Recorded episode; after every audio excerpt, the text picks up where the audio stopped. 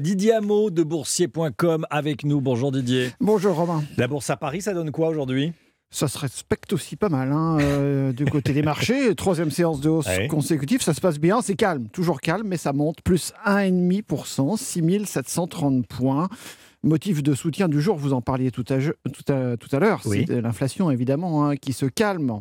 Cas, pour l'instant, on Oui. repasse sous la barre des 6%, de quoi aider certains secteurs à remonter, comme le luxe, LVMH, plus 3,5%, Kering, plus 3%, 505 euros. Le compartiment bancaire se reprend aussi, BNP, plus 3%, la Société Générale, plus 3% aussi. C'est pareil ailleurs en Europe, Francfort regagne 1%, Bruxelles, plus 0,6%, Milan, plus 1%. Le CAC 40 progresse d'un et demi pour cent, 6730 points. Didier Hameau de boursier.com. Merci beaucoup Didier.